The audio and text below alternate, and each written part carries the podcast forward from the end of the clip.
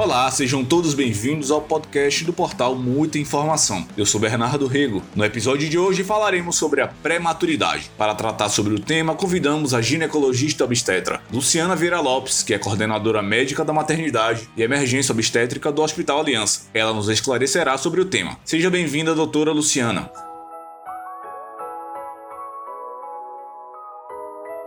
Que, é que caracteriza ser uma pessoa prematura, um bebê prematuro? Então, é, segundo a Organização Mundial de Saúde e também o Ministério de Saúde brasileira, prematuro é todo bebê que nasce com idade gestacional inferior a 37 semanas de gestação. A gravidez dura em média 40 semanas e qualquer bebê que nasça com menos do que 37 semanas de gravidez é considerado um bebê prematuro. E a mãe, né, que deu à luz a um bebê antes de 37 semanas, ela teve um parto prematuro. Quais são os exames que uma gestante deve fazer no pré-natal para saber se há risco de bebê nascer prematuro? Então, no pré-natal, tem exames mais simples, como um simples sumário de urina, que vai detectar se ela tem infecção urinária, e na gestação a infecção urinária pode ser sem nenhum sintomas e é causa de parto prematuro. Então, é um exame de baixo custo, um exame simples, recomendado para todas as pacientes logo na primeira consulta de pré-natal e um mais específico, que é um ultrassom, para fazer a medida do comprimento do colo do útero, feito idealmente entre 18 e 22, 23 semanas. Coincide com a época do chamado ultrassom morfológico do segundo trimestre, já podia se unir os dois exames, o morfológico e o ultrassom, para fazer essa medida do comprimento do colo uterino. Também o exame uhum. indolor para gestante, mas de uma validade enorme, porque quando o colo do útero ele é curto, ele é pequeno, isso sinaliza ao médico que aquela paciente tem um risco aumentado para parto prematuro. Então, basicamente, esses dois exames nos dão muita informação. Ah, esse ultrassom para medir o colo do útero é um exame universal, ou seja, todas as pacientes, independente do risco, elas têm indicação de serem submetidas a esse exame. Do ponto de vista médico, quando é que vocês avaliam que é momento de realmente realizar o parto ou de segurar mais um pouco? Então, o conceito é que se o bebê tiver uma boa vitalidade, tiver com bom estado dentro do útero, é levar a gestação ao máximo de tempo para chegar ao mais próximo do termo. O termo é a gravidez acima de 37 semanas. Algumas medidas imperam que se faça o parto precocemente. Exemplo, um bebê que para de crescer, um bebê que diminui, né, muito importantemente a oxigenação avaliada por Doppler obstétrico, uma mãe que complica muito uma pressão arterial, agrava e que pelo risco de complicação da mãe termina se impondo a realização de um parto prematuro. Do contrário, é, desde que a mãe esteja com saúde equilibrada e o bebê também, se levar a gestação o máximo que se puder prevenindo a prematuridade. É verdade que numa gestação múltipla essa condição é maior? E por que que isso ocorre? Nas gravidezes múltiplas, né, gemelares, trigemelares e adiante, o risco de parto prematuro é muito maior. Em primeiro lugar, porque o útero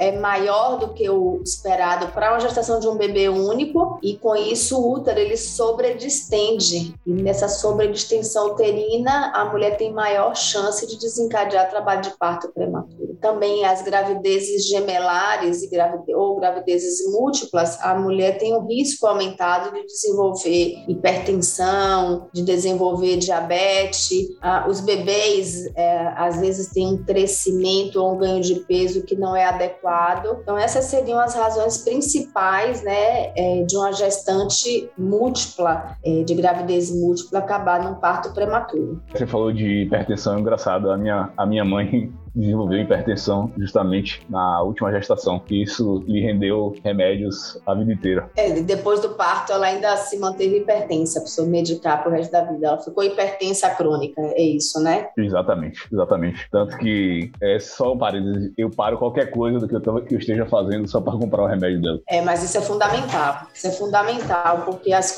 as sequelas de uma, de uma crise hipertensiva são muito graves, né? Desde, desde as, dos AVCs até os infartos, então pare tudo mesmo, pare tudo e, e leva o remédio para casa e tenha certeza Não. que ela tomou, e tenha certeza que ela tomou, é cuidar. E aí tem outras coisas, é, né, Bernardo? É, não só o remédio, a alimentação saudável, hábitos de vida saudável, estimular que ela faça uma atividade física, que ela tenha sono regular, que ela faça boas escolhas alimentares. Às vezes, é. É, só essas medidas, né, é, auxiliares diminuem muito as necessidades de remédio. Com certeza, com certeza. O filho vai tentando remediar essa situação. Nesse Uma vez eles cuidaram da gente, agora é a nossa vez de cuidar deles, né? Eles, então é a os nossa papéis, vez. Invertem os papéis, invertem seus é. papéis, é isso mesmo. Viram, viram é. nossos. É isso mesmo. Mas que bom, que bom que sua mãe tem um filho cuidadoso, né? Que toma conta dela e retribui tudo que ela te fez, né? Ao longo da vida. Isso é muito bom. Parabéns. Falando nisso, como é que vocês preparam os pais para um eventual bebê prematuro que venha chegar? Então, o melhor é a conversa sempre franca, não minimizar o que é que está acontecendo, dizer da possibilidade de um parto prematuro, dizer o que é que motiva o parto prematuro. A gente tem duas vidas para cuidar sempre, a vida da mãe e a vida de um bebê dentro do útero até que ele nasça. Então, falar com muita clareza qual é a doença materna ou a doença do bebê que motiva a interrupção precoce da gestação. Dito isso, né, a família entender que tem uma hora que o médico precisa pensar onde que é melhor para esse bebê, dentro de um útero, onde o ambiente não é mais seguro nem para a saúde da mãe nem para a saúde do bebê, ou dentro de uma UTI neonatal com todos os cuidados, onde a chance de sobrevida e sobrevida sem sequela é maior do que dentro do útero. Então, o casal precisa ter essa consciência do momento certo de, de, de, de interromper a gravidez e o que é que se beneficia na interrupção da gravidez. É sempre bom apresentar essa família, né, a equipe de neonatologistas que vai atender e acompanhar por muitos dias, né, quando não é por muitos meses, esse bebezinho dentro de uma UTI neonatal, para que eles já se familiarizem, já se tornem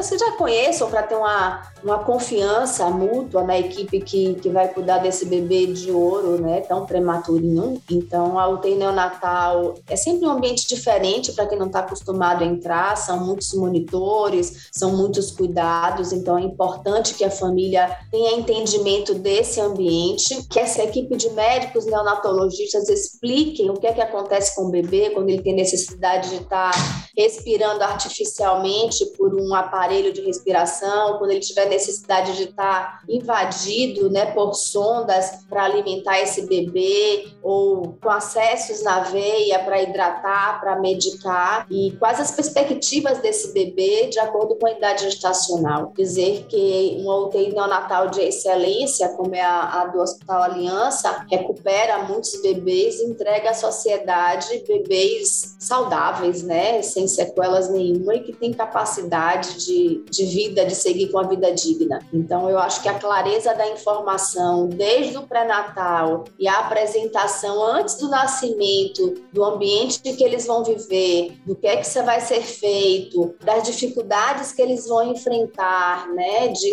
deixar um bebê na UTI neonatal, voltar para casa sem o bebê no braço, ainda que a UTI neonatal, e eu me refiro à UTI neonatal do Hospital Aliança, onde as portas são abertas, essa família pode entrar e ficar o tempo que eles quiserem dentro da UTI, não tem horário de visita, pai e mãe são convidados e estimulados a ficarem, se quiserem ficar 24 horas por dia, é, então não existe a separação e eles vão acompanhando ali o passo a passo, a equipe multidisciplinar de atendimento, médicos pediatras, neonatologistas, enfermeiros, fisioterapeutas, todos dando informação da situação daquela criança a todo o tempo, então isso faz uma diferença no enfrentamento de um momento tão difícil da família que recebe um bebê prematuro. Falando nisso, UTI neonatal, ela é obrigatória nas maternidades ou, ou deveria ser? Quais são os equipamentos que ajudam a assegurar a sobrevivência da criança? Pronto, então eu vou falar um pouco, é, Bernardo, disso daí, mas essa resposta vai ser melhor dada por doutora Katia Si, que é quem vive em si, quem comanda, tá? Então, certo, certo. tem um de alta complexidade, que tem que ter o neonatal como aliança, e tem os de baixa complexidade, como as casas de parto, por exemplo, que não precisam ter, né? Não são obrigados a ter o neonatal, mas tem que ter um, um hospital de suporte próximo, tá certo? Sim. Os equipamentos eu vou deixar para a doutora Katia Ah, falar um pouco da, da campanha Novembro Roxo, eu, não, eu nem sabia. Não conhecia então, esse nome, não. É, é tanta é, campanha. É, o Novembro Roxo, Bernardo, é, é uma campanha internacional de prevenção da prematuridade. Então, durante todo o mês de novembro, o mundo trabalha para sensibilizar equipes de saúde e a sociedade da importância da prevenção do parto prematuro. Se observa que vem crescendo o número de partos prematuros no mundo e o Novembro Roxo se dedica a isso especialmente no dia 17 de novembro, que é um dia inteiro dedicado para essa mobilização e essa conscientização da, da prematuridade. É, e o roxo é a cor que simboliza justamente a sensibilidade. Então, a escolha da cor foi a correlação com a ideia de sensibilização e conscientização da prematuridade. Então, essa é uma campanha internacional, o mundo todo está mobilizado para isso. Bacana. Vou fazer uma pergunta de jornalista curioso. Na família de meu pai, ele e os irmãos todos, o último nasceu em 75, todos nasceram em casa, né? Essa questão de não acontecer mais isso se deve realmente à evolução do, do homem ou da medicina? Como é que é isso? E por, e por que, que tantas pessoas nasciam em casa de, dessa forma? É, eu acho que em 75, é, você falou, né? Os partos eram domiciliares porque não se tinha tantos hospitais naquela época. Hoje o Brasil não tem uma política de saúde que defenda o parto domiciliar. Então a gente recomenda que o parto seja feito em ambiente hospitalar por não termos a política de saúde do parto domiciliar. E naquela época o parto era feito em casa, mas as complicações também eram maiores. Quantas vezes você escutou falar, né, que nossas bisavós morreram no parto, ou que de todos aqueles filhos nascidos de uma família de parto domiciliar, algum não, não, não conseguiu estudar, e a gente fica questionando, né, será que a pessoa simplesmente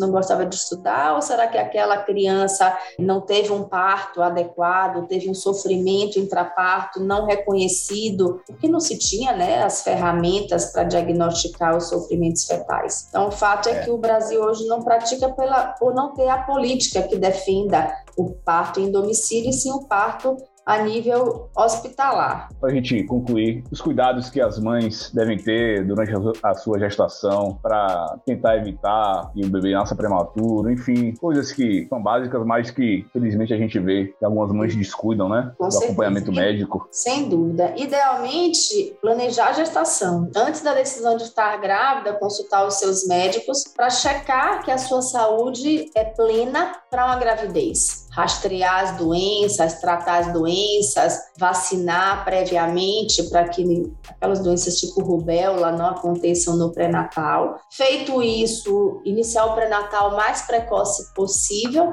ah, fazendo consultas mensais até o oitavo mês de gestação, depois quinzenais e por último semanais até o parto. A valorizar as queixas a seus médicos, cumprir a realização dos exames médicos solicitados, ter uma alimentação saudável hábitos de vida adequados, noites de sono tranquilas, alimentos ricos em bons nutrientes para esse bebê, a movimentação do corpo através da atividade física. Então, todos esses cuidados é, minimizam as complicações da gestação e garantem né, um nascimento e um parto de uma criança saudável, seguros. É para que muita gente mulheres que acham que por estar grávidas estão inaptas a fazer as coisas, as atividades, né? E não é não, bem assim. Não, não, pelo contrário, as grávidas saudáveis, que não têm limitação à atividade física, a gente cada vez mais estimula atividade física, atividade ao ar livre, atividades de baixo impacto, movimentar o corpo é muito bom na preparação para o parto e na diminuição das doenças relacionadas à gravidez. Diminui o risco de hipertensão, diminui o risco de diabetes, ajuda a controlar melhor o peso,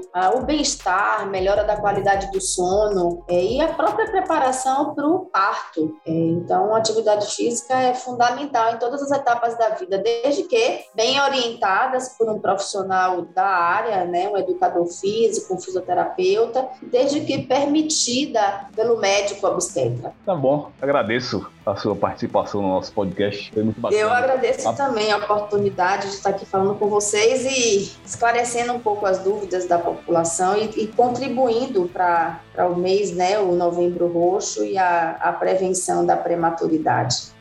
Este foi mais um episódio do podcast do portal Muita Informação. Até a semana que vem. Siga a gente nas nossas redes sociais e até o próximo podcast.